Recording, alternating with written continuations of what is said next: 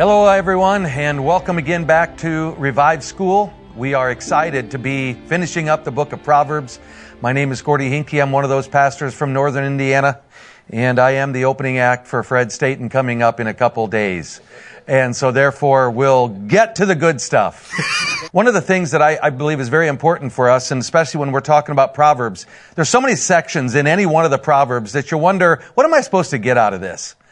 And yet each one could speak to you at a different time depending on where you are. And so I'm, I have the assignment of Proverbs 30 and 31, but we're going to spend most of our time in this study in just two passages. And so as we're, as we're going through Revive School, I want you to just it's great to read through it all because there's different times when certain things will speak to you.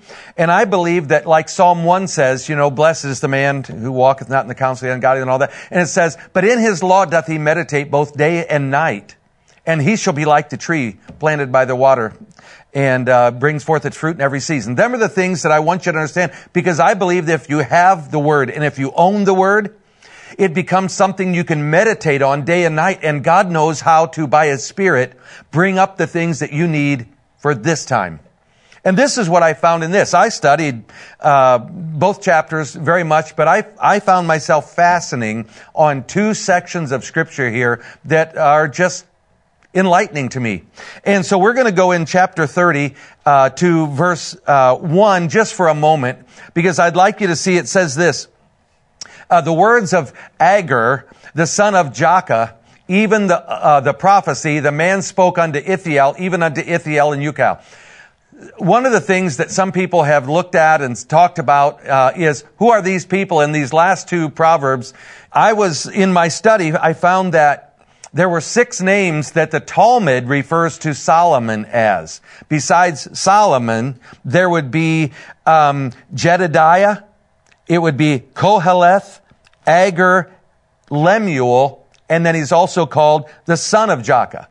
And so, um, I don't know. I, I, don't, I can't prove any of that, but it opened up to me what this chapter and the next chapter could possibly mean eh, that they were written in a different season, whether the, I don't know how names worked exactly back then and why somebody would have six of them.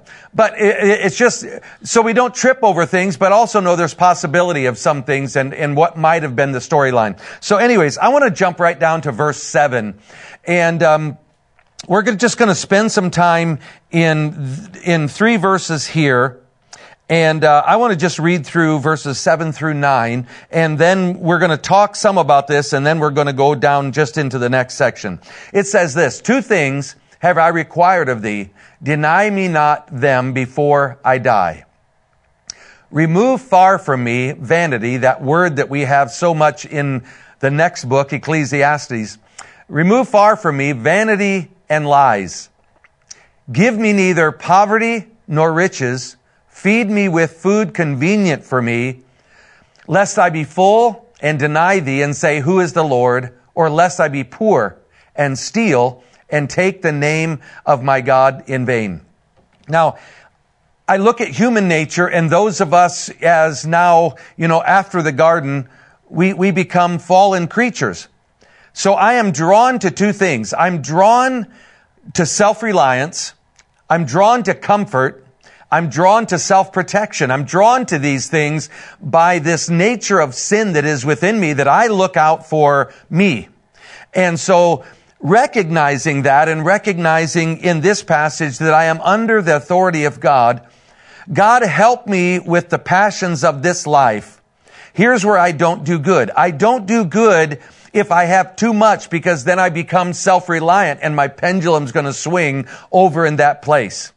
Or I, it becomes so lean that I can't trust you that you're going to bring the things to me and I'm going to break the law and find a way to make this work for me in, in effect what it says is stealing. And so when I see this passage, I look at this and say, God, we, we've got a zone in here where you can really help me to walk in these good places. What I find is that I think my zone is this wide, and God says my zone in this, is this wide. And what he wants me to do is learn how to depend on him in a wider berth than what I think I can actually do it. And that's why trusting him becomes part of the episode of life, so to speak.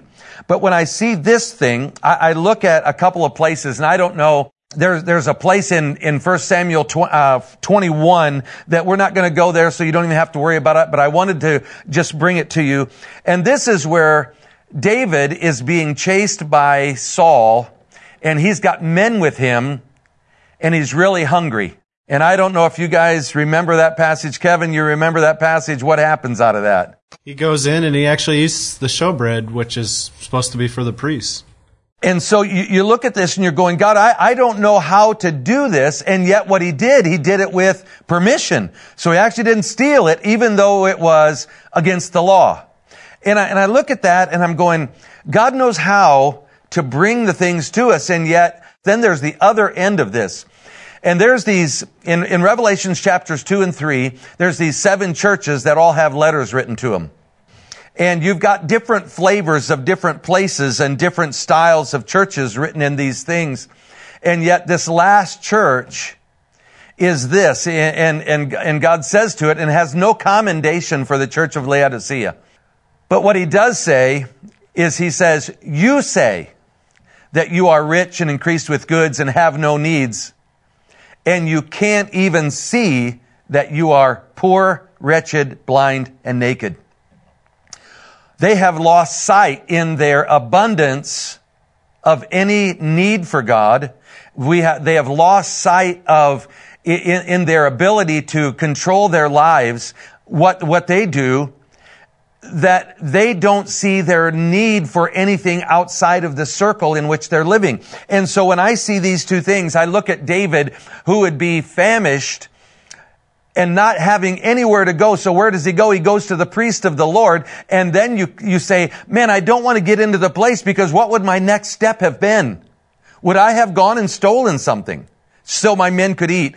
Or could I get to the place where even we're called the church and we really don't have a need? And in that very passage of Revelation chapter three, that's where we get the idea of Jesus standing at the door. He's actually, it says, behold, I stand at the door and knock what it would give is the indication that he's outside the church knocking on the door to see if they'll let him in. And I, I, look at these two places and I'm saying, God, I would say the exact same thing about me. I don't ever want to get to the place, God, keep me from the desperation that would cause me to sin against you because it's not what my heart would desire. But I have this self-control and self-reliance desire in me that I make sure that my comfort zone is a certain size. But I also know this, and I've seen this too much, uh, especially in these days, where abundance clouds out the need and any kind of desperation for the things of God. And so these things, um, you know, in in this proverb, it, it's just saying, God, remove these things far from me. I, I don't, I don't want to be caught in the, in the, between the vanity and the lies. I don't want to be caught in any of the extremes of this because I realize that in either one of them, I would move away from you. And so in that, I think that that's something we look at as human nature. And I, I wrote this down. I, I believe this is a natural man relating to a spiritual God. And I'm not content when I'm full and I'm not trustworthy when I'm in hunger. And, and so in this, I, I have to recognize my condition so that I see this so what that does, it brings me to another place, and we're going to spend most of our time here. And that is, we're going to read um, verses 11 through 14. Now, this may not be what anyone else gets out of this, but this is something that it triggered me. And um, it says this, There is a generation that curseth their father and doth not bless their mother. There is a generation that are pure in their own eyes and yet is not washed from their filthiness. There is a generation, oh, how lofty are their eyes, and their eyelids are lifted up. There is a generation whose teeth are as swords and their jaw teeth as knives to devour the poor from off the earth and the needy from among men.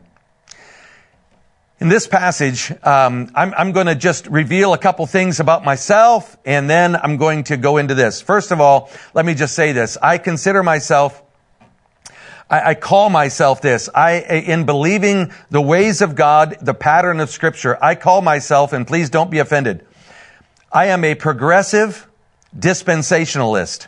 I hope that doesn't surprise too many people. Here's what I mean by a progressive dispensationalist. I believe, and I'm going to go through the dispensations, what I believe to show you this generation. I believe that God started with innocence in the garden and gave man a perfect spirit in a perfect environment in the perfect um, nature so that he would see that there is a measurement when he can walk fully with God and yet what we found in that is in the midst of that, he could be tempted to sin. That's that dispensation of innocence. And, and what I mean by dispensations is there's time periods where God changes the relationship because it got destroyed by sin, but now he's progressively bringing us back to understanding him. And this is what I want you to see in this passage. And I'm, I'm just going to show you something here. So I'm going to write down um, just a couple things here. The first um, dispensation that I'm going to deal with is innocence. And it, it, all that was was in the garden, and they were created perfect, and they had a perfect environment, perfect relationship with God. Still tempted to sin, so they came into the next dispensation. Conscience. So they ate of the tree of the knowledge of the good and evil. And from then on, it says that man did whatever was right in his own eyes, and yet he had these choices. There was constantly the, but now the nature of sin, so we're now we're, we got the pendulum swings. The next dispensation, what I would call human government. And I will go through and explain these a little bit more as we go along. There's a dispensation of human government. After the dispensation of human government, there's the dispensation of promise. After promise, there's the dispensation of law. After law, there's a dispensation of grace. And then there's still a dispensation to come and that will be the dispensation of peace. Look, if you're not one who has this in your arsenal of of uh, theology, it's no problem. Look, I don't split hairs on this stuff, but I believe that each one of these represent something in a way that God reveals himself to mankind in a new fashion, in a different way. But what I also want to show you is that there's a generation in each one of these um, progressed dispensations. When I, when I say the dispensation of innocence, obviously there were only two at the end of that, and that ended the beautiful relationship, and we went into the, the dispensation of conscience. This was a long dispensation where every man did what was right in his own eyes. And then it had to end because the Bible says very clearly that the earth was filled with wickedness and violence covered the face of the earth. And this is the time when it came to that dispensation ended with a flood. Noah became the preacher of righteousness and the deliverance of the world. And so what I want to say is, this, this passage in Proverbs chapter 30 about this generation that's repeated four times, I believe, and this is just I can't prove this in any fashion, but I believe since we're talking about the wisest man, and I believe that these came from or in this time of Solomon, that the wisdom of Solomon is understood, and maybe even prophetically speaking, historically speaking, that these things were a mark at that time, but I believe we can take this forward and that every dispensation could be marked by a generation that does these things. And you look at the dispensation of conscience and you're going, it, it, it became so blatantly violent and wicked and evil and self-reliant and forgetting any part of that good and evil, just going to evil that God had to destroy it. And yet in the midst of that, God gave the deliverance and brought him into where he set up this dispensation of human government. And the reason we call it that is simply because when they came off of the ark, God told Noah, he said, no more will I require the earth to be responsible for innocent blood. From now on, whoever sheds innocent blood, his, his blood is required at man's hand. So in order to have law enforcement, you have to have human government. When I look at human government and I see how this has gone on, we still have the nature of sin and we're still working with conscience and every man does what's right in his own eyes. The only thing we have now is that there's a threat of consequence. And so if you have the threat of consequence, now at least it adds a measure of something to, you know, distill, so to speak, evil. But what we see is that this generation keeps moving and moving and moving and gets more wicked and violent all the time. And these are the people who, and I'll explain this even further. Let me just intervene just a little bit and go into promise and law. Abraham had the promise. Abraham was a man that was picked out of all the rest of the people. And God said, I want to choose him and he's going to be the father of many nations. He is going to intervene in this place of human government that is becoming more wicked and violent all the time. And so in this place, he gives one man promise and said, I want to make you, I want to make an example out of you, basically. I want to raise out of your seed a brand new people. And instead of destroying people, I'm going to take out of you and make a brand new people and make there so that there's a comparative shopping here so that people will see the blessing of God compared to the judgment of God. 400 years later, we have the dispensation of law. All that is is the extension of Abraham's seed now getting as the people of God coming out of Egypt. So in, in each of these areas, you can see how God had a people who was violent, wicked, going towards evil more and more. This generation, and in that, God brings an intervention and he says, okay, now I'm going to show you a new pattern in a new way. And I want to sh- give you this example. So you, you have each one of these dispensations that comes down. And, uh, even if you would consider that Pharaoh, would be, and, and the Egypt, Egyptian people would have been those who have lofty eyes. They, they, they lifted up themselves. They were the empire of the day. They're the ones who are saying, hey, we, we're, we'll destroy you. We'll take care of you. And yet what they didn't contend was with the power of God. And we see that in the plagues. And God turned the tables on Pharaoh and brought the deliverer Moses and the people of Israel out and gave them a new journey and a new dispensation. You see how the generation before and, and then what it produces in a new generation. Then you come down to where you have this promise of law and, and, promise and law with the children of Israel. But what did they do? They did this. We, we got full. And so we forget God. We, we did this, this thing where give me too much and I'll forget you. We think we can just handle it ourselves. And so God says, you know what I'm going to do? I'm going to make a brand new person. I'm going to send my son Christ into this earth so that he can, out of all of these people, have a new heritage. And you see the wicked and perverse generation that Jesus called out that had come out of the previous dispensations. And there's always a generation and we move in these patterns of thought. We move in these patterns of wickedness and God intervenes. We're in the dispensation of grace. I believe this is the time of the Gentiles. I believe that as we progress through this time, we're watching more and more violence come. We're watching the wickedness come. We're watching these, these verses come about to where we, we have, the church, I won't say it carefully, we've developed so much abundance, especially in this nation, to where we, we barely need God to keep our programs.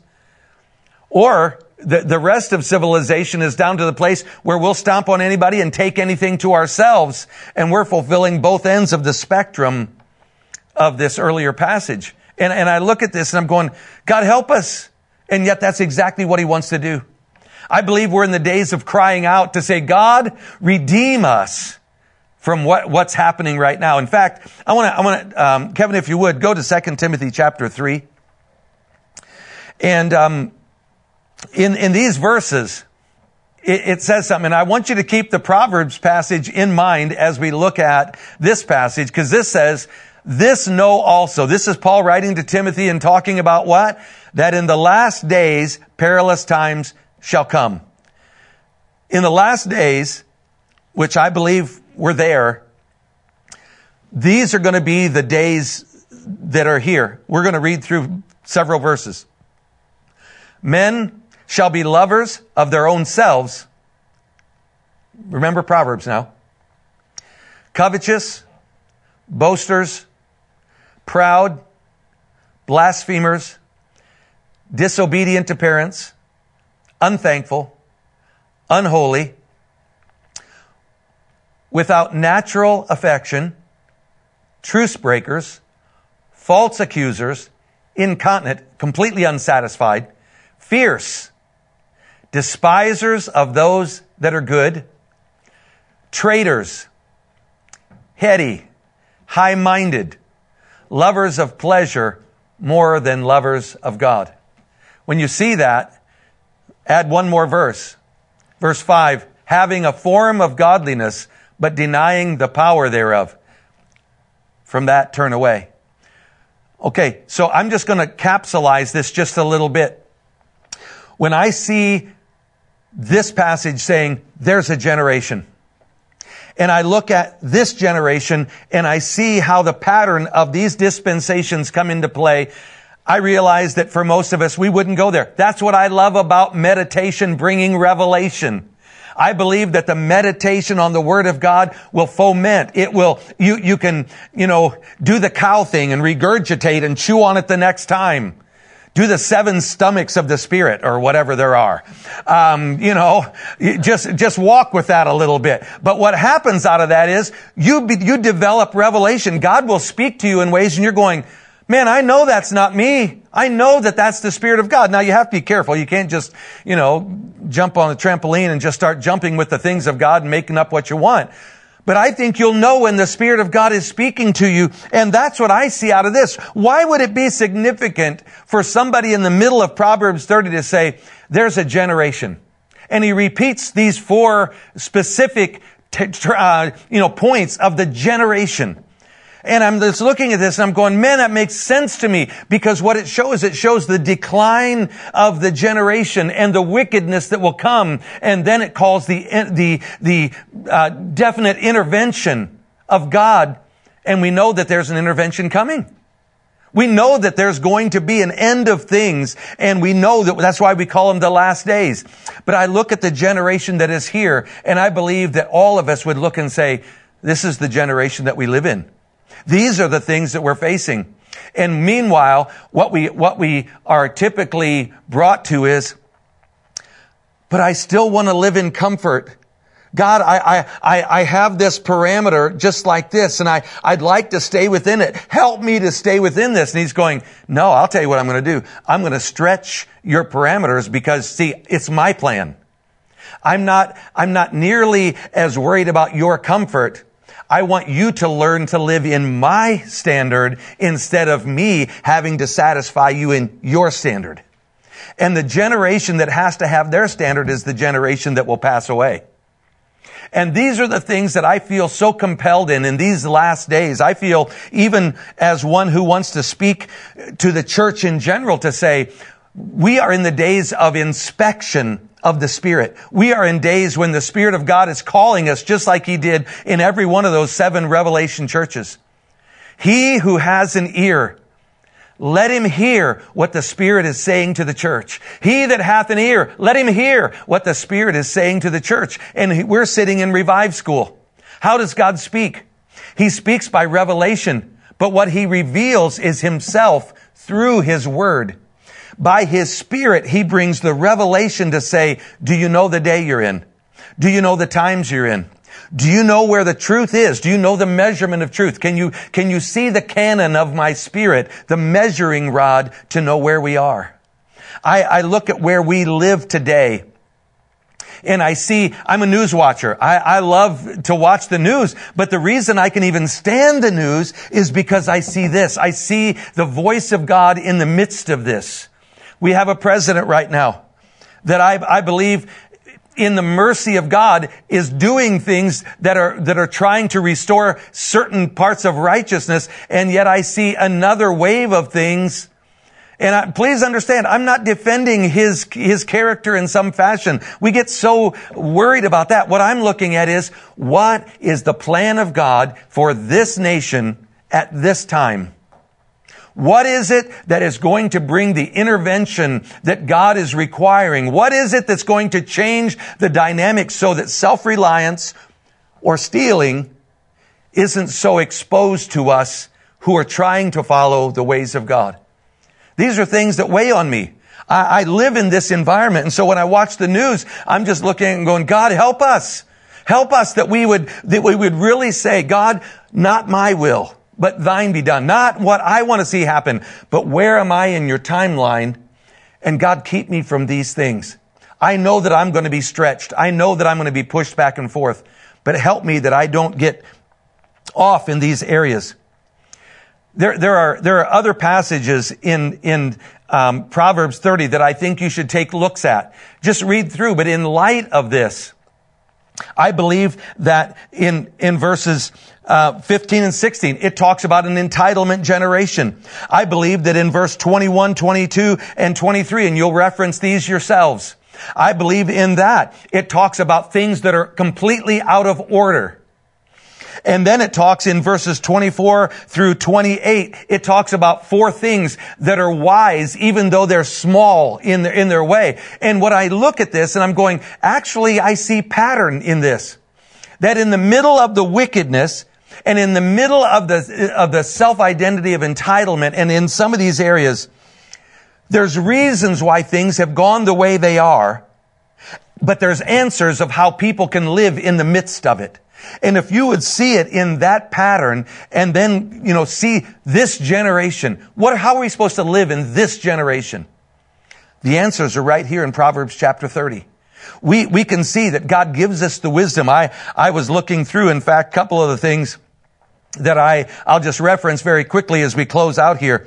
In, in that last passage of verses 24 through 28, it has the ants and the conies and the locusts and the spiders. And, and yet each one of those, I, am one who, at one point we had some carpenter ants in our house. And I couldn't figure out how to get rid of them because, man, they show up in droves after a while.